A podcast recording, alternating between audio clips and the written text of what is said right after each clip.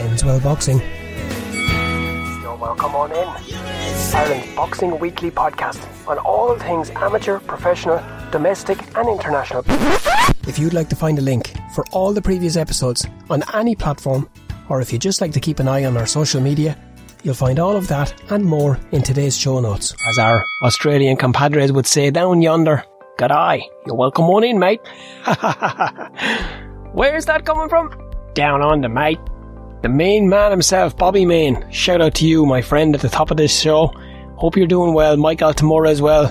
Little bit of interaction there on Bookface after Tim Tszyu's latest win. Trust me, we'll get to that one in a few minutes. How are you doing? How are you keeping? Looking good since this day last week. You've been enjoying a little bit of sun. As always, it's a privilege and a pleasure to be in your ears for this episode. So, if you like to listen when you're out for a walk, if you like to listen when you're sat with the sun coming in the front window into your face, or if you're like Big Gary and you're in the van on the way down the country at some stage, put the earphones in, turn them up. If you feel like getting involved or having something to say on anything that's coming up in it, and any of the other episodes, I keep saying this, jump on the social media, Instagram, anywhere along the line. I'm going to start growing the little bit of interaction here now. And uh, I'm, I'm going to find some way of doing it. I will, I'll persuade you, even if it means giving away some prizes, because we've got a few of those ones coming up too. If for some reason you missed any of the previous ones or the recent ones or any of the older ones, whatever it is you're thinking, check the notes below. Check the link tree page. You've got everything there from the new YouTube page. Wait till you see this. Wait till you see this. The Rolls Royce of YouTube pages. Just about ready. You'll check all the old episodes. You can get all the socials and everything else there. With the boxing world on a little bit of a sabbatical, I suppose, for want of a better word, with not a massive amount of happening other than other than this fella repeating himself over and over and over again. fucking this and he's done that and he's done that and he's. Two profiles. Shum. Or shum. And more, and more, and more. Same thing. As funny as it is at times, just get a little bit tiresome when you start to see a pattern forming.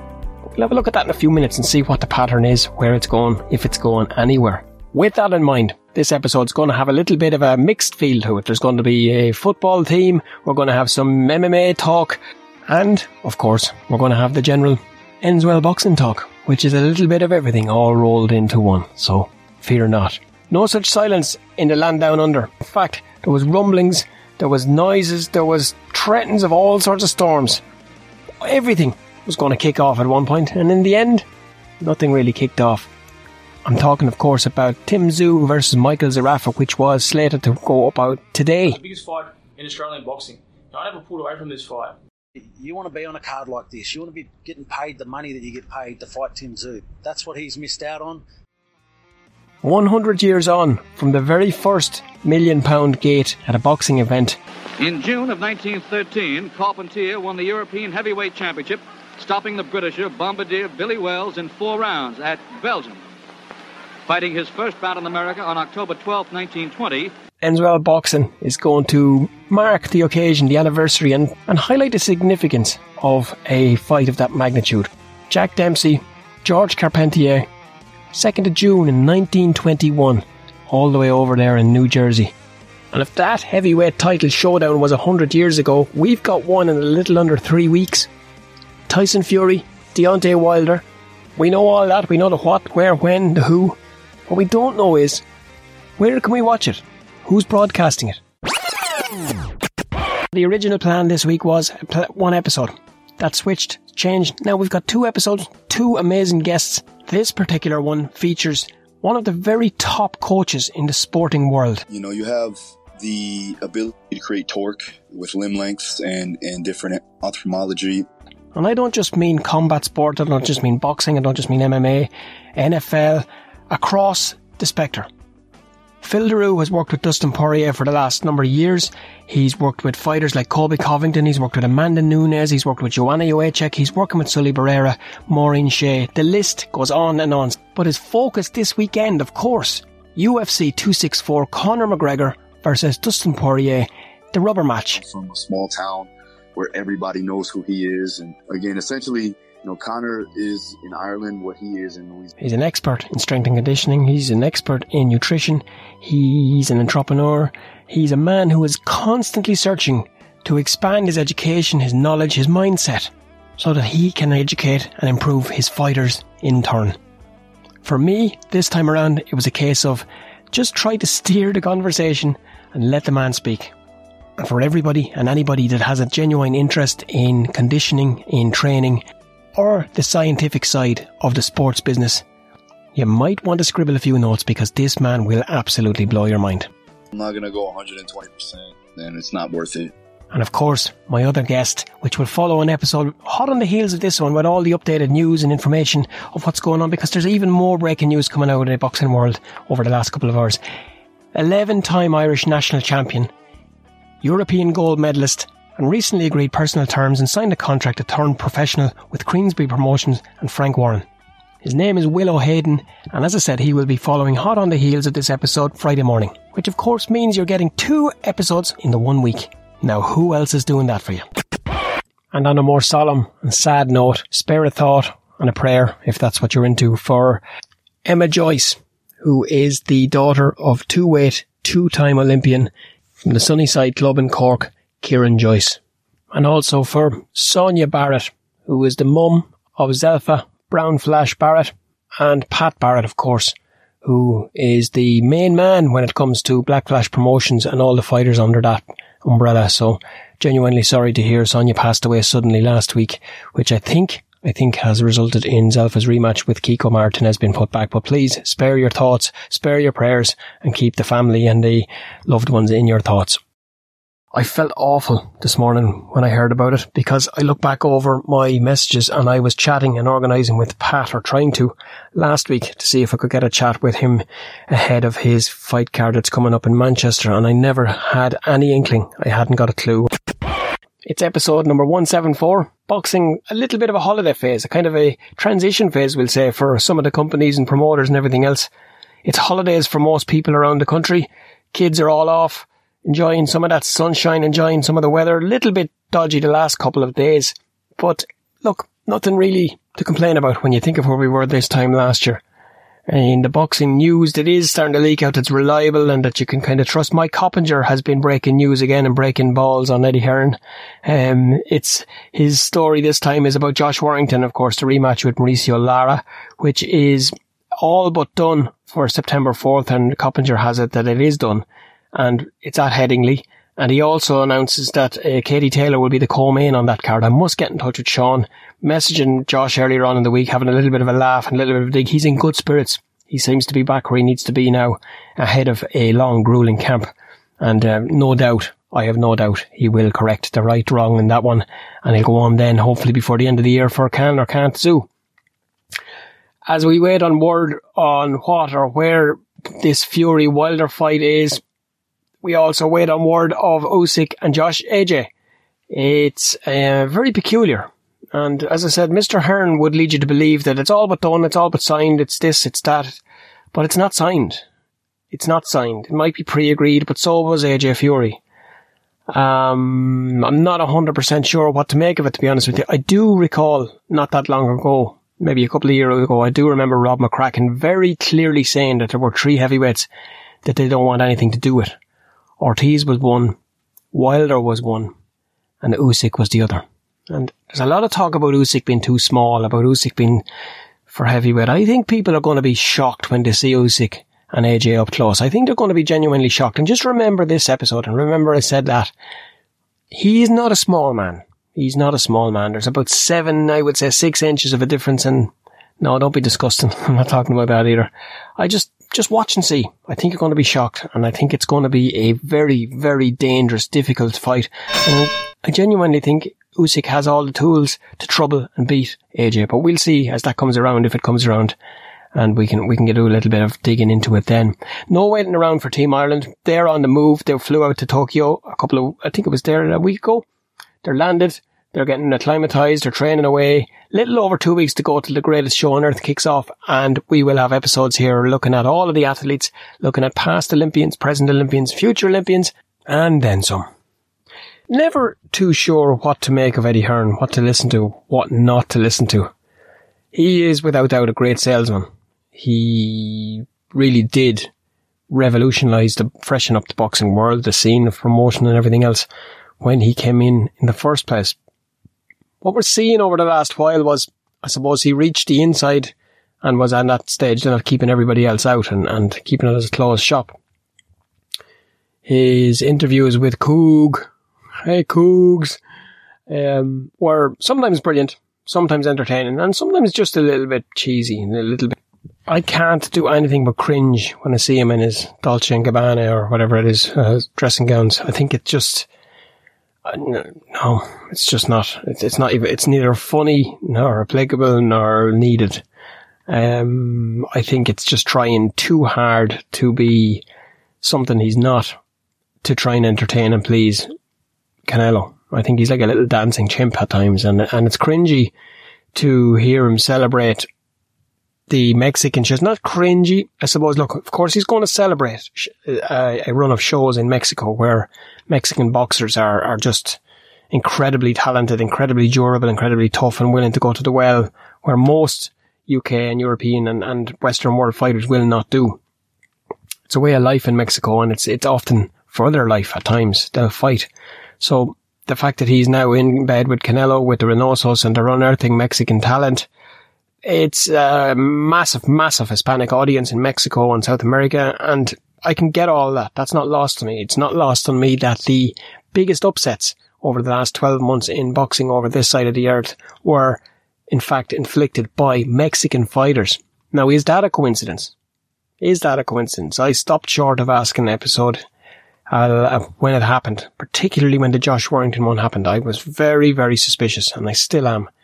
Don't know what's behind it. I don't know how, but the fact that, that almost all of them featured on that card, which has deemed to be a success in Mexico and groundbreaking. What really was striking, firstly, I guessed that the interview was with Rob Tebbutt, that it was on Boxing Social. No sign of Coogan, no sign of IFL. It was done remotely over Zoom, which is, look, it's the case these days with him in Mexico and Rob over that side of the world. But what else did I hear? I can't help think that the big players in UK, US boxing are circling the wagons. They're keeping him on the outside, right out in the periphery and refusing to make or take fights with anything to do with Eddie or DAZN. The simple fact is DAZN need a pay-per-view star and they don't have one because Canelo is not aligned with DAZN. AJ What's going to happen with AJ? Where where is he going to go? Is he going to move to DAZN? Is he going to stay with Sky? Caleb Plant is rumored to be the next opponent for Canelo. He is the one that holds the last of the middle super middleweight titles. And he's not going to take any shit from Canelo. He's already decided he knows his worth. He knows what he wants. And if he gets it, well then they can negotiate the fight. His manager is Al Haymon. Remember what I was saying about circling the wagons? If they decide they don't want or need or feel like entertaining Eddie Hearn or anybody else, they will not do it. Al Haymon will not bow or bend for anybody. It's a little bit peculiar when he says about Canelo being a fluid sort of a fighter where he doesn't have himself tied or restrained by any companies. Very strange that he says he's no qualms at him going across and fighting on Fox or ESPN and come back then and fighting DAZN. I can't get my head around that, to be honest with you, because it's not that long ago that Eddie literally terminated a friendship and a relationship and a business relationship with Kell Brook, who you may remember was one of the first three fighters that Eddie Hearn ever signed when he got into Matchroom and started to cut his teeth. Now I do get as well, it's a little bit of a different scenario because Brook opted to cut Hearn out and look to negotiate and do all the dealings himself with his dad. Silly move. In the end, as he went to battle with what many considered a pound for pound best in the world without his coach, without his promoter, without his manager and anyone else behind him. What else tweaked my spidey senses? Well, another apparent contradiction. Eddie says that he's actively looking for an opponent for Dillian Whyte. He's trying to get him busy, he wants to get him out in the US preferably. It doesn't really add up because when you look around the, the boxing scene, heavyweights like Tony Yoka, Ortiz, Michael Hunter, and even his Matchroom stablemate, Filip Hrgovic. All of those looking for fights. They haven't fought in a while. They need to get busy. Eddie tries to use the IBF as a persuasive factor. The fact that the winner gets a uh, mandatory challenge against AJ. Now, again, it's not that long ago where they're considering, openly considering, binning a belt or getting rid of a belt or generally whatever it takes to benefit and make the best deals for AJ in the long term. So as I go about my business yesterday with the little earphone in listening, I'm shouting at this point of the interview, what about Hrgovic and Whyte? Get that one on. Get that one done. Why not? It makes sense. Very easy. He represents both. He promotes both. Seems to be very straightforward. But there's another question again. What's Dillian going to do? Is he going to stay at Sky? He has a stable of fighters of his own that he likes to manage. He likes to mentor. Is he going to throw away the pay-per-view fights that where he's guaranteed two or three million per fight to face an opponent for the zone or for whoever it is they feel like bringing him to the US for? Well, the opponent that's been mentioned right now is for a late August showdown with Dylan, Dillian is a guy by the name of Jermaine Franklin. He's, on the face of it, his record looks respectable. He's 20 and 0, but he's not boxing since 2019. He's not long over a bad dose of COVID. And he is literally, when you look through the record and you do a little bit of groundwork and a little bit of scratching, it's a padded record. He's, he's not ranked by any of the governing bodies inside the top 15. And it's literally just a, a knockover fight for Dillian to introduce him to the US audience. Now, to me, at that stage, at this stage, after all the amazing fights that Dillian has been in and on all the highs and lows and coming back from and beating Povetkin, he doesn't need this. He, he, he needs a fight. He needs to keep building the momentum. Hughie Fury is in the UK. He's not got much going on at the moment. Why, why not get a fight for him somewhere along the... We, I, I genuinely don't understand what Eddie's plan or, or lack of plan is when it comes to particular fighters who he claims repeatedly that he cares about, that they're his family. And fellas like Luke Campbell, uh, Callum Smith, Liam Smith, Dillian, as we say, uh, Billy Joe Saunders, John Ryder. John Ryder's been with him for I don't know how long. And I'd be a fool to say that the move to the zone was a bad one, or it was a, dis- a mistake, or it was even a risk. But if Eddie has rubbed up the boxing fraternity in the States, which he has, don't forget, don't forget when he went to America first, he tried to belittle and make fun of Shelly Finkel. Remember Shirley Winkle and all of that? Who had the last laugh? Who had the last laugh?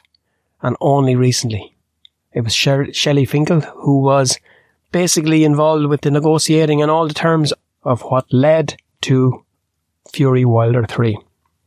So if it is a lockout, if he is on the outside with a whole pile of money and nobody wants to take it off him, what's going to happen? He's never been in a situation before where he's had to negotiate such a scenario. He's never been, he's always been the big fish in the small pond. And right now he's in an ocean with sharks. I, I'm not saying he's not going to be able, I'm not saying he's not going to survive, I'm not saying he's not going to find a way. I'm just curious, because in the meantime, while all that has to be figured out and negotiated and trashed out, there's fighters sitting on the sidelines and fighters don't need to be sitting around. One weight division where there's no sitting around going on is the light heavyweight division, particularly on the domestic front in the UK. Incredible names are starting to come to the fore right now in a division where you could very well see an exciting domestic tournament. The emergence of the likes of Spider Richards, the maturing of Hosea Burton and experience and everything else. We've also got Lyndon Arthur, Anthony Yarde, and all that goes with that. For me, Callum Johnson tops that pile. He beats any of them on any night.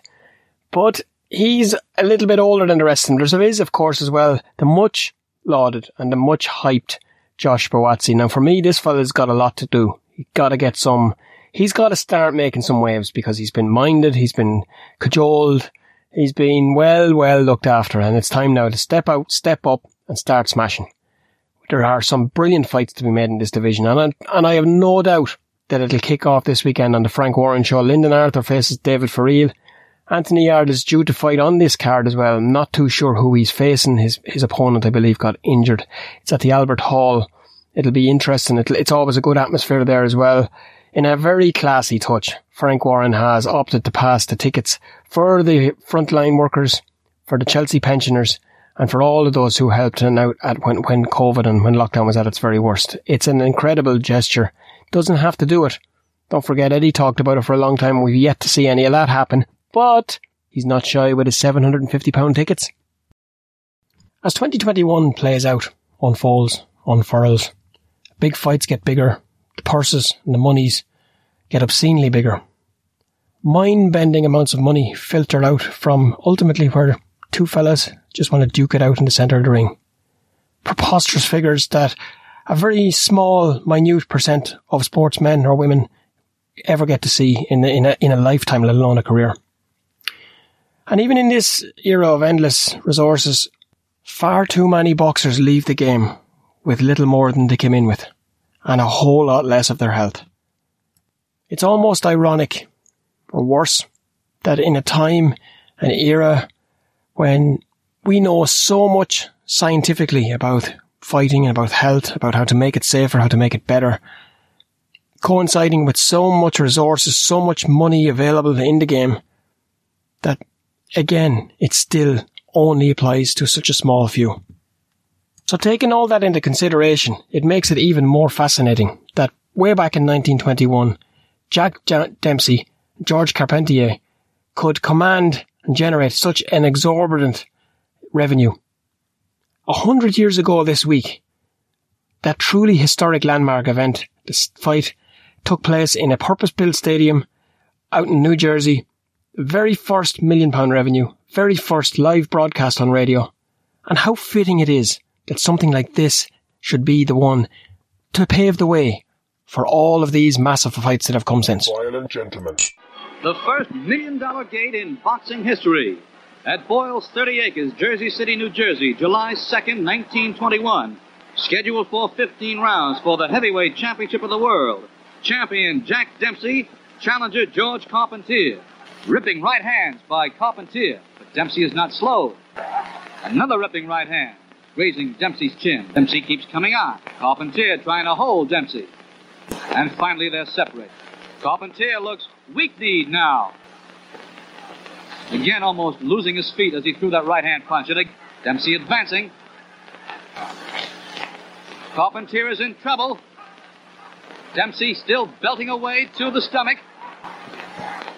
And down goes Carpentier. One, two, three, four, five, six, seven, eight, nine. He's up just in time.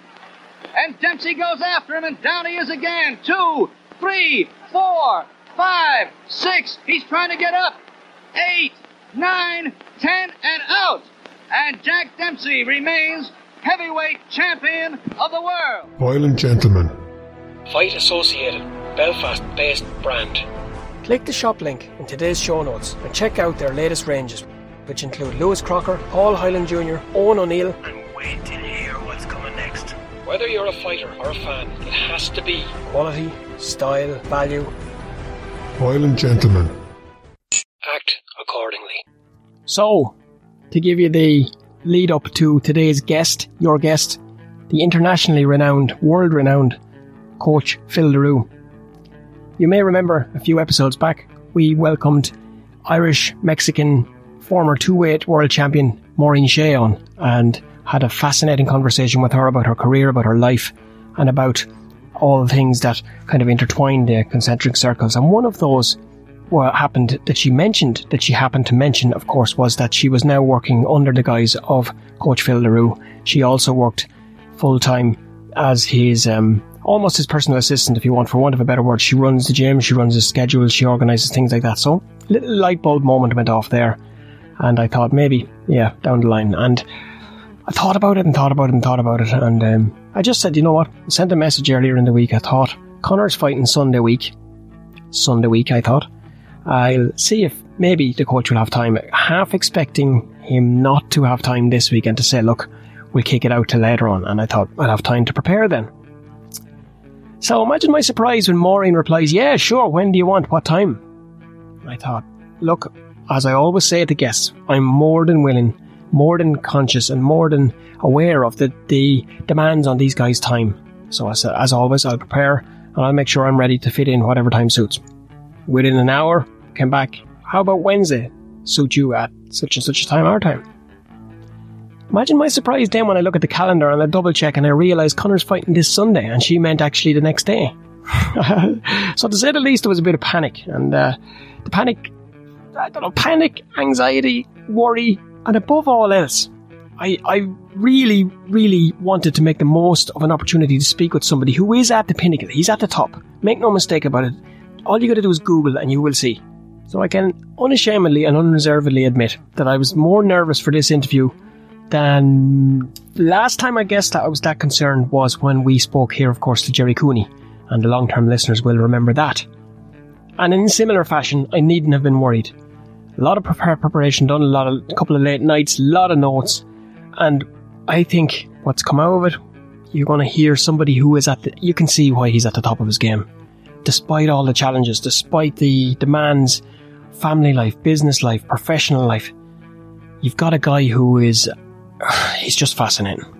And what makes him fascinating is his ability to take all that science, all that professional jargon, for want of a better word, translate it, understand it intrinsically, and then reiterate it in a language that fellas like me, you, and any other fighter needs to know in a short space of time so they can absorb it, put it to work.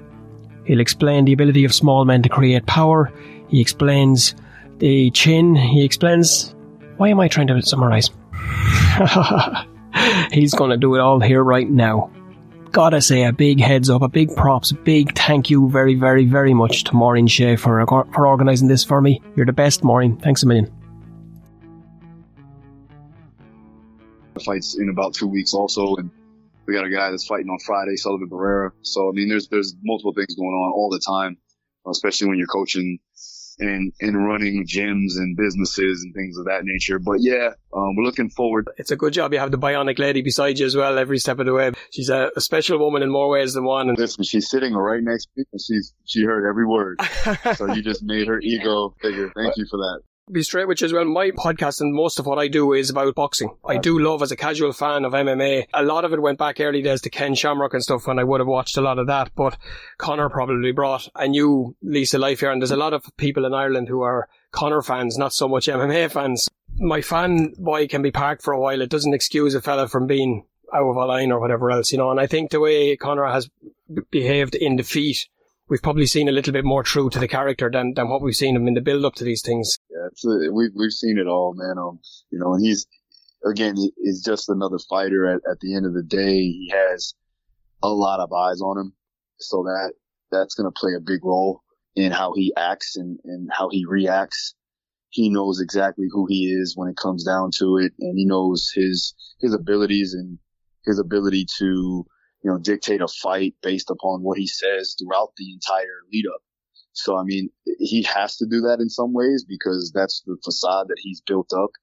And that's how he wins fights in a lot of ways too, as well. You know, so I mean, uh, we're, we're definitely, we know exactly what we're getting when we get a Conor McGregor fight. It's not a big deal at this point. And, and Dustin, and for me, watching him and talking with him, uh, I've been with him for 11, 11 camps so far.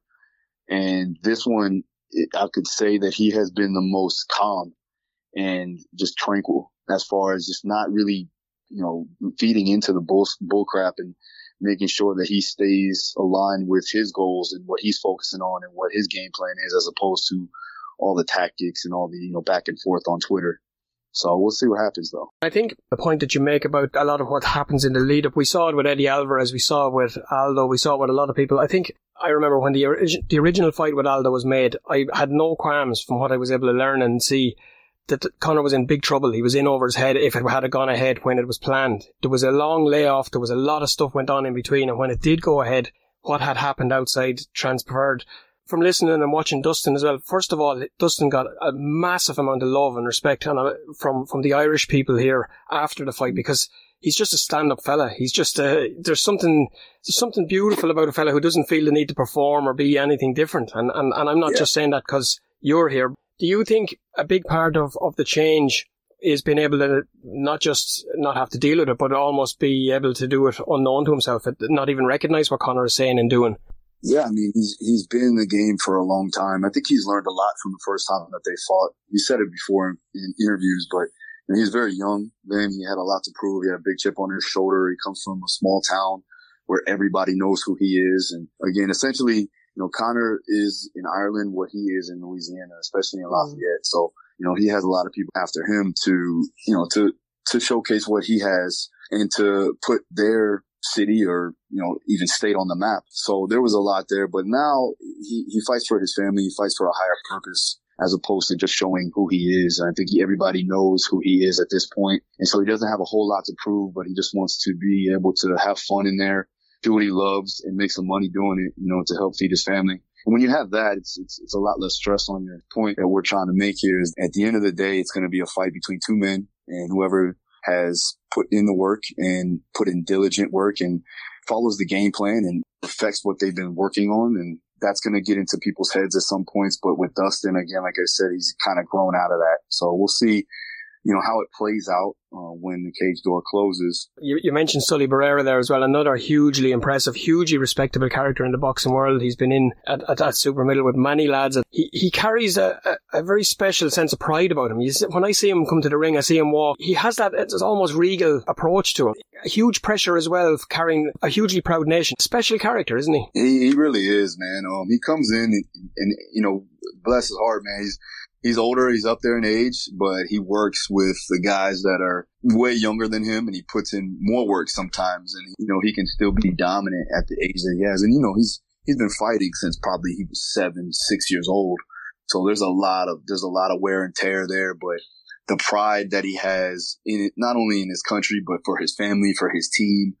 Um, just an all around nice guy. Honestly, you wouldn't even think he's a fighter um, but you know, the way he carries himself, again, like you said, just a huge amount of pride, you know, and, um, and a lot of times he's just fun to be around, you know what I mean? So it's definitely, definitely when I first got him, um, this was for the Jesse Hart fight and, um, he was working with me and he, he, you know, he doesn't speak a whole lot of English, but he, he, he does his thing. Like we, we definitely converse and, the fun thing about him is that he's always willing to learn. And you're looking at a veteran being his coach allows me to kind of do what I need to do. And there's no, there's no, um, micromanaging or anything of that sort. So I get full autonomy on what I need to do. And he, you know, takes into it. And, um, and again, like I said, he takes pride in what he, what he does on a daily basis, especially when it comes down to his training people that might not be familiar with Coach Phil Daru, I realised yesterday exactly how extensive the amount of learning. You seem to be, if you don't mind me saying, a fella that's been learning at a rate of knots, way before any of us normal fellas would have been. Is that something that you think stands to you as you go on? The early teens had a very set mindset. You were focused on your football career and everything else. Is that standing to you as you go ahead? Is it something that you had to work at, or do you feel your coping mechanisms were always good? No, I definitely had to work on it. Um, in the beginning, like,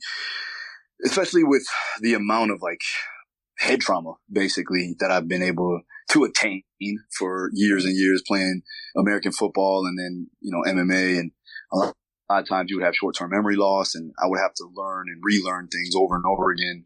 And even still to this day, I have a huge, a huge whiteboard sitting in, in front of my office. I have a huge whiteboard in my home and I like to see things in grand scale. So I, instead of me, I'll have notebooks, but, and, and obviously I have stuff on my laptop, but I need to see things in big bold letters and that usually helps me kind of really learn and have it stick.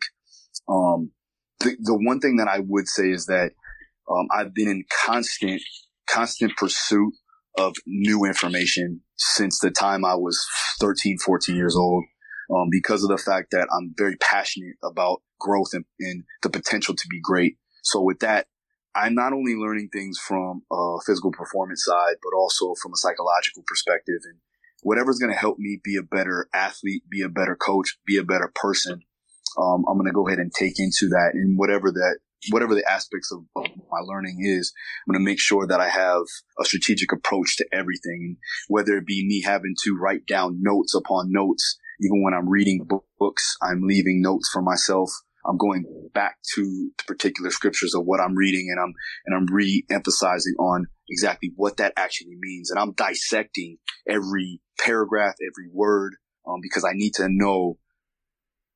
I need not to just know it. I need to have deep knowledge of it. And that way I can go ahead and reiterate that and put it over to people that are trying to learn from me. So it's more of a, if you look at it from an archetype standpoint, I'm, I'm living in a magician's archetype in a lot of ways, trying to increase my wisdom and have that intuition to learn and to grow and to help other people understand the process. What does it take um, to be great. And so, yeah, that's, that's primarily an everyday thing because if you look at, if you come into my office, you'll see a whole bunch of words and, and, um, and different definitions and everything else that I have written down because I need to constantly be, be learning and, and understanding what that actually means.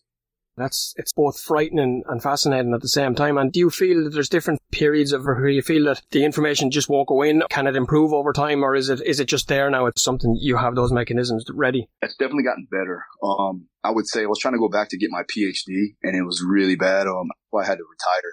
I was probably 26, 25, 26 years. My fight, um, about I was like 25, 26 years old, and I just things weren't clicking. I was going back. I was I was going taking classes and um, you know, I just wasn't I wasn't picking up things the way I usually do, and so for that, I, I went to a neurologist and they they ran some tests and basically said that I had some beta amyloid plaques sitting inside my neurons or in between, and it was eating away at some of the neurons, which obviously that's very important to have, right? From a just from a cognition standpoint, right? To learn and to grasp the knowledge. So uh, that scared me a little bit, and then I I basically stopped fighting right then and there. It took me about two weeks to really come to the conclusion, but for the most part, I was like, you know, it's, probably best if I uh, take a break and and you know do the things that I need to do from a coaching standpoint and from a business standpoint. So I pivoted a little bit there, but and then I started taking a lot of omega threes, some nootropics.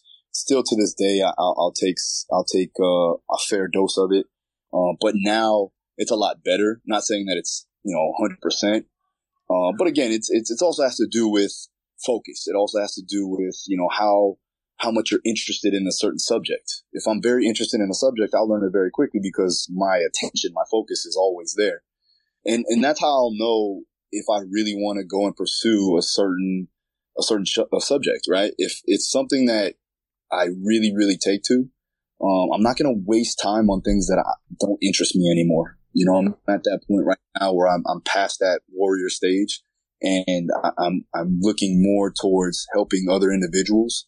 Uh, still have my athletes, but there's other things that I'm interested in. And with that, you know, that, that leads to me having new growth because I'm able to learn and learn more efficiently because again, I'm, I like the subject and I'm, and I'm interested in it. So that was one of the conversations I had with Maureen. At this point in life, you, you start to choose, you go through a phase of having an opinion and wanting to force, not force your opinion, but strengthen your opinion and re- reinforce it all the time.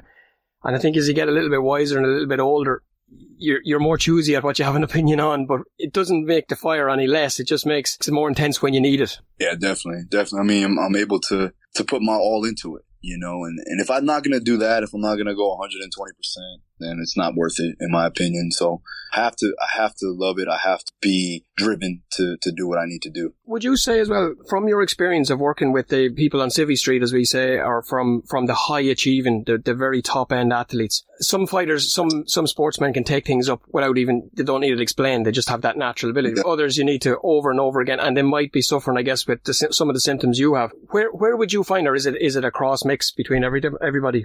No, I do believe it, it also has to do with their personality type too well. So we, and I break down that depending upon their, there's a lot of things. There's their temperaments, there's their neurotransmitter dominance, um, and I can go into detail on that. But primarily when you're looking at like an A-type individual, somebody who's highly dopamine dominant, um, they are focused primarily on the task, have, have that little emotion. So you don't really have to necessarily break down all the nuanced details of everything. They just want to get after it. And so for that, you give them one or two cues so that allows them to, to do the movement efficiently. And then you just let them have, have a go at it, you know, with, with more of like an acetylcholine dominant type of individual. Those are the guys that, you know, are, are more of, uh, analytical. So they want to learn, you know, exactly you're doing and we're doing it and how that's gonna and how it's gonna correlate over to the to the fight. So reframing is a big key contributor to that. Um, having the ability to take a particular exercise and tell them why this is gonna be beneficial for them inside the fight. And and again that that's gonna be you know consistent throughout the entire time of the workout. And that consistent throughout the entire time of the camp. You know, so really depends on their personality. But as far as um, as far as breaking on things and having to, you know, re, reframe and re things, um, a lot of times, if you have a guy that's been doing something or a girl that's been doing something uh, over and over again and maybe the wrong way, it's very hard to get them out of that state of mind, right? So it's usually the veterans that you have to reiterate their focus and try to have them learn new things. You know, they say you can't teach an old dog new tricks, but you know, I find that for one, at least they're more apt to learning because they know they need something different. The younger guys that have no real understanding of strength and conditioning, um, that can be an issue, you know, because again, they feel like they, one, they know it all. Nobody needs to tell them anything. And two, you know, they, they really don't have the, the focus at that particular time. You know, a lot of these guys are really young and hungry and they just want to get after it. So you got to kind of bring them back down and try to slow them down a little bit more so that they can learn and so that they can have that efficient understanding and have that unconscious competence per se built in. So when you get them under a bar, you get them under some weight, you know, they know how to move. And, and not saying that we're trying to make them into weightlifters, but they need to be able to move efficiently under load so that that can correlate over into the fight game. Because if not, then we're putting them at risk of injury. So it's, it's really just a, a game of understanding personalities. And then from there, giving them possible cues so that you don't have to talk so much. You want to eliminate the conversation as much as possible and kind of let them figure it out. But again, as a coach, you have to guide them through that particular exercise or whatever they're doing in order for them to get it uh, more efficient and more unconsciously every fighter is different, as you will know. But a lot of boxers right now are coming out with a mindset that they want to go pro, that they that the amateur game, the Olympic dream, all that kind of stuff. It's, and it's not just because of COVID. It's it's they're looking at the bright lights. They're seeing everybody sees a Floyd Mayweather. They don't see they don't see the graph that it takes to get there, and and they don't realize the drop off to get there. Is that the same in America? Is it is the amateur game suffering in that rush to get after it, as you say? Yeah, I see that in all sports, honestly. Yeah. Um, even look at like um, even like basketball and, and baseball too as well. These kids want to go right to the pros because that's where they're making their money. A lot of these kids don't have money. They grow up poor. I've, I've grown up in those situations, so I understand that process.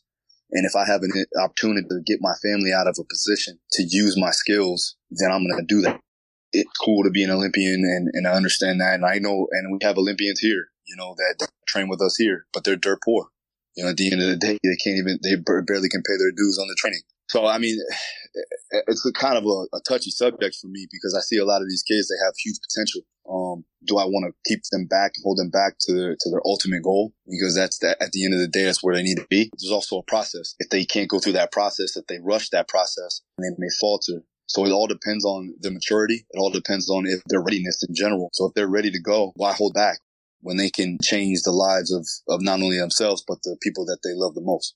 Even more special when you look at what the likes of Sullivan Barrera is doing, what, what the likes of Muhammad Ali did, people like that who, who came from literally nothing. And in a strange sort of a way, it almost afforded them time in the amateurs to learn it so well, to learn it so intricately. The gap between mm. who they have and don't have is getting wider, isn't it? Oh, yeah, definitely. There's a thought in boxing. S&C at times, some people are for it, all for it. Other people are against it. They believe there should be more boxing movement, boxing training. Can you say what your thoughts on it or what you've, what you've experienced and people? Does it take long to, to win people over? Where are the areas that you see benefits a boxer most from a serious S&C program? Yeah, I mean, uh, there's a lot of guys that are doing really well putting together scientific protocols based upon individual differences and putting it together and letting it go into a sports performance realm. And a lot of times, like you're going to get pushback from what we call quote unquote old school coaches. But yeah. reason why is because those old school coaches never had the opportunity to get with a qualified professional that knows how to put things together and correlate that over into the ring. Whereas now you're getting guys that are smart, but also understand the sport. So with that, they can, they can use particular general movement patterns that are going to strengthen up muscles and, and the joints that cross it right? To allow them to be successful inside the ring. Now, we're not just talking about, you know, power and speed and strength. Now, those are obviously byproducts from a physical standpoint, but you're also talking about psychologically, you can enhance a person's performance because they they feel stronger. They feel more shape. They feel fit, you know, and those numbers can be dictated because it's very, um, it's very quantifiable. When I have a number that goes up each and every week, well, I obviously know that I'm getting stronger because I'm lifting more weight than I did last week. So for that, when the numbers go up, your overall confidence goes up. And if you can put that into a, into an understanding of an athlete and a coach too as well to showcase, okay, I have higher force production here in this particular movement, but I'm using the muscles that do the same thing when I throw a punch or when I'm evading a shot or I'm having better conditioning overall. Let's say, for instance, an overall aerobic capacity. When I have a better ability to take in oxygen and utilize it, well, then I'll be able to go faster, go harder, go longer because I have more energy output and I'm not expelling as much because I'm more efficient with my breathing and I'm more efficient with my movement. So there's less effort from a muscular standpoint, which allows me to do more things from a skill set perspective.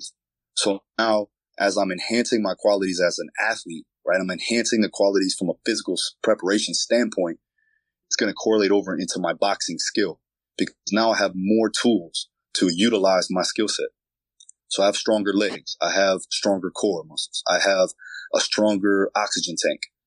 And what that does is that just helps initiate more responses inside the ring. So if I can build the tank, I'll be able to utilize the car and drive it way more efficiently. So it takes you about, I would say, three minutes to convince somebody. Two fighters I wanted to mention to you. Um, two very different style fighters, boxers. Um, are you familiar with um, Inoue, the Japanese? Very, very small, but he has what people would say the death touch. He touches a fella and he seems to put him asleep all the time. And then we have the alpha male, the dominant heavyweight, who who has that same gift, Deontay Wilder. Two different styles, but can you explain is that ability, that power that some people will say they're born with it? Is there an explanation, or is every fighter different? Uh, every fighter is different. You know, you have the ability to create torque with limb lengths and and different ophthalmology, where basically where they're they're able to produce force from a given position. You know, a guy like Wilder, he can hit you with anything and put you to sleep. I think that has to do with a lot of mass times acceleration. Um, when you're looking at power from a, just from a physics standpoint, right? You have you have force and then you have velocity. Force times velocity equals power. So if he can generate a huge amount of force behind mass that he already has, again, mass times acceleration. And with that, he's able to have a little bit of velocity behind it, obviously be fast. He's going to produce a large amount of power. And if he puts it anywhere on a particular body, right, as you've seen, he'll be able to shut the lights off quick. Now with the lighter guys, um, they're generally relying on precision, um, timing, and they're also relying on their speed. So again, velocity, that's the other side of that force velocity, um, continuum, right? So as far as power goes, you need to have speed. And if he has a huge amount of speed and he puts it in the right places, then he can knock somebody out too as well. So it really just depends on how you actually go about throwing your, your punches. And from there, it's what's built in from, from, um, from a genetic standpoint and also from your training. And a lot of times just again like that's true. A lot of people are gifted with the ability to just shut lights off on anybody but there's also things that you can improve upon right? So to say that Deontay Wilder can never get any stronger can never get any powerful is that's very bad to say. Like that's not true at all right? So at the end of the day can both of those fighters get better? Yes. Um, were they gifted? Possibly you know? So uh, but yeah there's two sides of the coin. I would say that you definitely need some genetic help for you to be able to utilize the strengths that you've been able to give or be able to work with. But there's always ways to be able to create more power. It doesn't make any, it doesn't, it, when people say you can't, you can't teach power, you can't create more power, it doesn't make any sense because if you can get a guy to run faster and jump higher, you can get a guy to punch harder. That's amazing. That was actually one of the points I had just left to, not, to ask you as well about power, because that old misnomer, it can't be taught, it can't be trained, it can't mm. be. So, so that's, that's clear. That one. And the last one I'll say to you, because I don't want to keep too much of your time. A mutual friend of myself and Maureen, he's, he's a, he's a legend, and I don't use that word often in, in Irish boxing circles. He's an Olympic silver medalist. He's a former WBC champion. He was, he was one of the smallest fellas in the house. He's, uh, Wayne McCullough was his name. He, he's absolutely adamant that the chin that, that, that uh, his chin, and, and it was uh, it was much renowned. He was in with Morales, he was in with Prince Nazim, he was in with all of them, and he was always adamant that it was a mental thing that he trained his mind. Mm. He wasn't getting knocked out. He wasn't getting chinned. Mm. Is that again? I know every fighter is different, and, and it can't be. It's it's it fighter specific, I guess. But is there a lot of it? It comes down to training as well. And might he have been doing something that he was unaware of, or is it again differently for each fighter? Uh, genetically, that that's another thing. You know, a, a, lot of people can take shot, a lot of people can take punches, and and then also you know, he's not getting hit on a constant basis, there's a there's there's a huge issue um, with fighters getting in wars in the gym, you know, and not even make it to their prime because they're getting accumulation of head trauma. But I think that when it comes down to confidence, um, yeah, you can you can trick your mind into thinking that you know you're you're unbeatable, but there's gonna come a time where you're gonna get rocked, and it's it just depends on how you react towards that. I don't I don't see that being a true like a true uh, definition of of having a strong chin or, or whatever the case. I just think that he's ultimately confident in his approach. Um, but yeah, I don't see it having a scientific reasoning behind him not getting knocked out. You know, anybody can touch anybody, and if your your brain rattles against its skull, you're, you're gonna go down. You know what I mean? So, um, can he strengthen up his his jaw? Can he strengthen up his neck? Absolutely, probably does, and that's probably why he's so confident. You know, and then on top of that, you know, genetically you can take a shot. So those two things really are what plays a big role in not being knocked out, and also obviously having great defense, not not getting hit. You know, as a sport is is to hit and not get hit. It's a sweet science. It's not it's not who can punch the hardest and who can take the most shots. The last thing I'll say to you, coach, is, and uh, again, thank you very much uh, for taking time. The weight cut, it's a hot topic with a lot of people. And I listened to Dustin on Joe Rogan a while ago. He, I listened to him twice. He blew my mind. the fact that he was cutting so much, I think he said 45 pounds, I think the first time he fought Conor, which was, it, Yeah. you know, and, and I put this in context to people who might only be listening in a short while. People lose a pound in Weight Watchers and they'll go and celebrate for a night and they'll have, it's not a mean achievement to lose. But these guys Yeah. are doing it then in a in a compacted space time. What's Oh, your yeah. What's your thoughts on weight cut? It, it, it's it's part of the job, isn't it? It, it? it doesn't get any easier either. Yeah, it sucks. It's the worst part of the sport. Um, yeah, I had to cut to 155. I fought at I fought at 155, but I walked around at probably 180. So we're me and Dustin are the same size.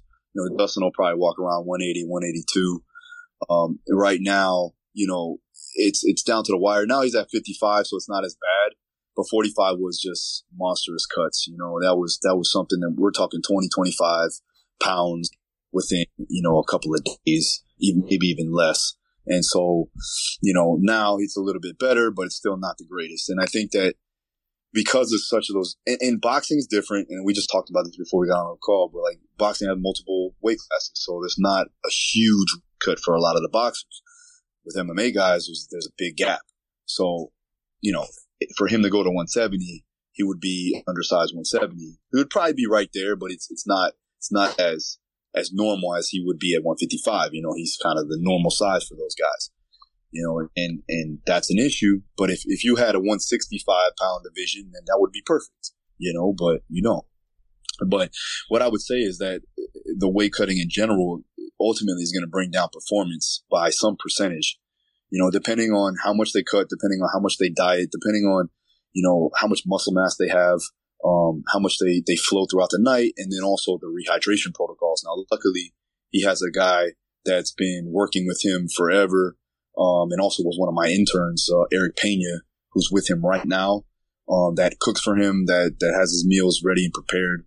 They're at the Airbnb, so they don't have to worry about the hotel or anything like that. They can cook the meals, and that's that's because he's at that level. But some of the guys, man, you're, you're, especially boxers and you know up and coming fighters, they don't have the means to do that. They don't even have the money to actually hire somebody like that, so they have to do it on their own, and that's an issue because they don't know what they're doing. You know, so a lot of times they'll crash diet, not you know probably not eating any carbs, not taking any sodium, and that's going to have a negative effect on on everything. That's going to have a negative effect on glycogen storages. That's going to have a negative effect on hormonal balance. Um, their ability to to lose the water because they're holding on to it because they don't have enough sodium in their body. So that right there is it's a strategic approach to everything. If you don't have the science to back that up, um, it's going to be a hard pressed process, and ultimately you're gonna it, your, your your performance will definitely go down. So what we're seeing is like subpar athletes come fight night because they're cutting these you know massive amounts of weight and they don't know how to rehydrate properly. So when you when you're able to like bring that down and with MMA, I don't think it's ever going to do that. I mean, you know, with boxing, it's better. Um, that's why you, you kind of can see with boxers, you know, it's not, it's not like they're, they're not sucked out a whole lot of times. You watch MMA fighters and some of these guys pass out on the, on the scale. Yeah. You know, I seen a girl last a couple of weeks ago pass out, you know, but it, it's, that's, that's the, that's like the dark side of, of the fight game, you know, and that's one thing that, you know, people don't really care. Like a lot of fighters, man, they're not worried about the fight. They're worried about the weight cut. Once they finish the weight cut, that's the first fight that they won. You know, now they gotta, now they gotta worry about fighting in a, in a cage or a ring. And is there a certain amount of time, coach? Is there a limited amount of time the body can crash that way? Does it get to a stage where that's it? Uh, It's not happening anymore, or or is it just a case of pushing it each time? No, no. I mean, well, as far as each weight cut, Yeah. for- so yeah. I mean, it, it depends on the person. Um, if you're having bad weight cuts, you're limited. I would say, you know, and I'm putting an arbitrary number on it, but I would say five harsh weight cuts will, will kill your career. You know, you're looking at anything higher than that. You know, if you're cutting, and then we're talking about massive cuts, we're talking, you know, 20, 30 pounds, maybe even more than that. Sometimes I've seen 35 pound cuts, which are crazy, but not uncommon. And if you do that, and you do it in, in, in the real hard part and the, the real damage that you're going to occur, that's going to occur is if you do it multiple times throughout the year. So if you do it like, okay, one hard cut throughout the year and then maybe two, two or three years later, then you have another hard cut, you may be able to get away with it. But if you do multiple hard cuts throughout the year, now you're damaging a lot of things inside the body, right? So really don't know exactly what's going on outside. But if you take some blood work done, you get some blood work done and you check your blood markers and you're also checking out your hormones, you're seeing your testosterone drop. You're looking at all these other things that are going wrong with you. Your thyroid's messed up. Your metabolism is shot. Then it's going to be hard for you to even lose body fat now. So now you're carrying around like a spare tire and you're training hard as shit, but you can't bring the weight down. That's because you, you messed up your metabolism and your thyroid's all out of whack. I've seen guys have hyperthyroidism because of too many weight cuts too as well and can't even. So now they're losing weight over and, and guys will lose, you know, and it's, I had a guy that everybody probably knows, I'm not to say his name, but you know, everybody knows this individual. He fought for Bellator and he was a, he was a light heavyweight. And, um, there was a point where he couldn't get anywhere higher than 185. And obviously lightweight is, uh, lightweight is a 205. So he would still fight at lightweight, but he wouldn't get past maybe 190 and he would have to like feed force feed himself to because he had hyperthyroidism because of the fact that he's been cutting weight for so many years. Not only, not only as a professional fighter, but as a wrestler too as well. Incredible, incredible. So now you've got people that you've got working with you as well, the likes of George Lockhart and those that, that, that have embraced it's a science. It's not a guessing game. It's right down to the to the last day, and it, it makes it. What do, we won't say it makes it easy because it's nobody wants to be hungry, but it, it certainly makes it a lot safer and a lot more comfortable at times. Yeah, I mean, it, it definitely is better when you have a professional there. Um, George has definitely been a huge part of educating the fighters. Um, you know, Mike Dolce too as well. But these guys coming in that, that have that, that only do that is very good. You know what I'm saying? Cause now it takes pressure off of individuals like myself, right? One, one, I don't want to do it. I hate doing it because I know how it is. Yeah. You know, I, I know how it feels. Um, and I'm, I definitely don't want to be around it, you know, because of how bad it really is. Um, but these guys have a strategic, scientific pr- approach to it. Um, they break it down mathematically so that they know exactly what they need to take in, when they need to take it in. Um, and, and the real, the real thing, you know, the real benefit of it is the refueling process because no matter how much you cut, if you don't refuel properly, um, you're not going to be able to go out there and, and perform well. So that's where like a lot of the math comes into play where they're, they're taking, you know, how much glycogen they actually lost, replenishing that. Same thing with the liquids and the creatine and, and branched amino acids and everything else. So all these things come into play. Whatever you lost, we need to put that back in. And we also need to double that because again, it has to carry over into the fight in 24 hours. it's there's so many different levels and layers to to and and it was only yesterday again when I started to listen to some of your stuff and some uh, in detail. It's it's there's so many layers you could talk all the the very last point transitioning. I hear a lot of the time when I speak to fighters, particularly fellas that maybe come across the science and the scientific side of sport midway or late in their career. They they consider that as a transition into the to their true pro ranks As far as transitioning from from being a pro Uh, pro athlete, embracing all that goes with being and all the modern sciences and technologies that go into being an elite athlete today, from being a young amateur athlete, and then basically at the end of the career, you see a fella who's up literally out and he has to gotta wind himself down, and not a nice one for some either. Yeah, it's that's a good question. Um, yeah, when they're ready to make that leap into the elite realm, you know, a lot of things become nuanced details. And, you know, with an amateur or like a beginner pro, you know, you can kind of get away with a lot of different things. You know, you can get away with less sleep. You can get away with not having a, like a, a strategic on point diet. But when you get to them higher rankings, everything counts. Every little detail, every, every calorie, every training session, every minute upon that training session, every sleep, every, you know, hour of sleep costs, those things really come into play. And so with that, they have to be able to be more strategic on their approaches, have an understanding of their entire schedule, um, and having an organized plan of action because you can't really wing it at that point. You got to know exactly what you're doing, when you're doing it, and how you're doing it. And, um, because everything's going to compound over time. When they make the transition out, um, we've had several and I'm sitting next to a young lady right now that has, has going through that transition from being an elite pro to now retiring and going and pivoting onto a new career. Um, it's, it, I had to do it too, and I had to do it in a cut short, you know, but at the end of the day, this is not who, this is not what makes you, right? I mean, yeah, you are a fighter, but there's other things that go along this life and what you need to do to be successful in it. And a lot of times it's, it's more so of, of it's a, it's, you know, how you see yourself, right? How you can dictate exactly what you feel is important in your life and what your purpose is. And then from there, you can pivot and do the things that you've been called to do. And it may not be fighting anymore. It may be doing something totally different. Um, but the goal is, is to take what you've learned as a professional, take what you learn as a, as a, as a successful pro and put that into anything that you're doing or everything that you're doing afterwards. So whether that be being a parent, whether that be being a businessman, you know, um, teaching, coaching, whatever. Uh, that was, that was something that I was able to do. Um, take some things that I've learned as a pro, take some things that I've learned as a collegiate athlete and put them into play as a coach, as a teacher, as a father, as a husband, and as a business owner. And, um, it's been working out. So that's one thing is like everything that you do, remember it's a learning process. And if you don't take, you don't open your eyes and take advantage of that particular event, um, you'll never learn from either your your past triumphs or your mistakes, and that's that's um that's probably the saddest thing that you could ever do in life. Which is the biggest challenge for you as a, as an elite high performance coach? Being a coach to all those guys and those girls, or being a dad to a to a small kid who who pushes every button and everything there is to push at every minute of the day. they challenge you in ways that athletes couldn't even imagine, don't they? Yeah, definitely. Um, you know, time time yeah. is our precious commodity. You know, this is, this is something that I constantly struggle with on a day to day basis. The good thing is that I have a team around me that allows me to do what I need to do and, and I don't have to micromanage. I can delegate appropriately. That, that also takes time for you to, yeah. to, to, for you to acquire that. You know, it, it took me a while, you know, for 10 years. I didn't, I didn't have that.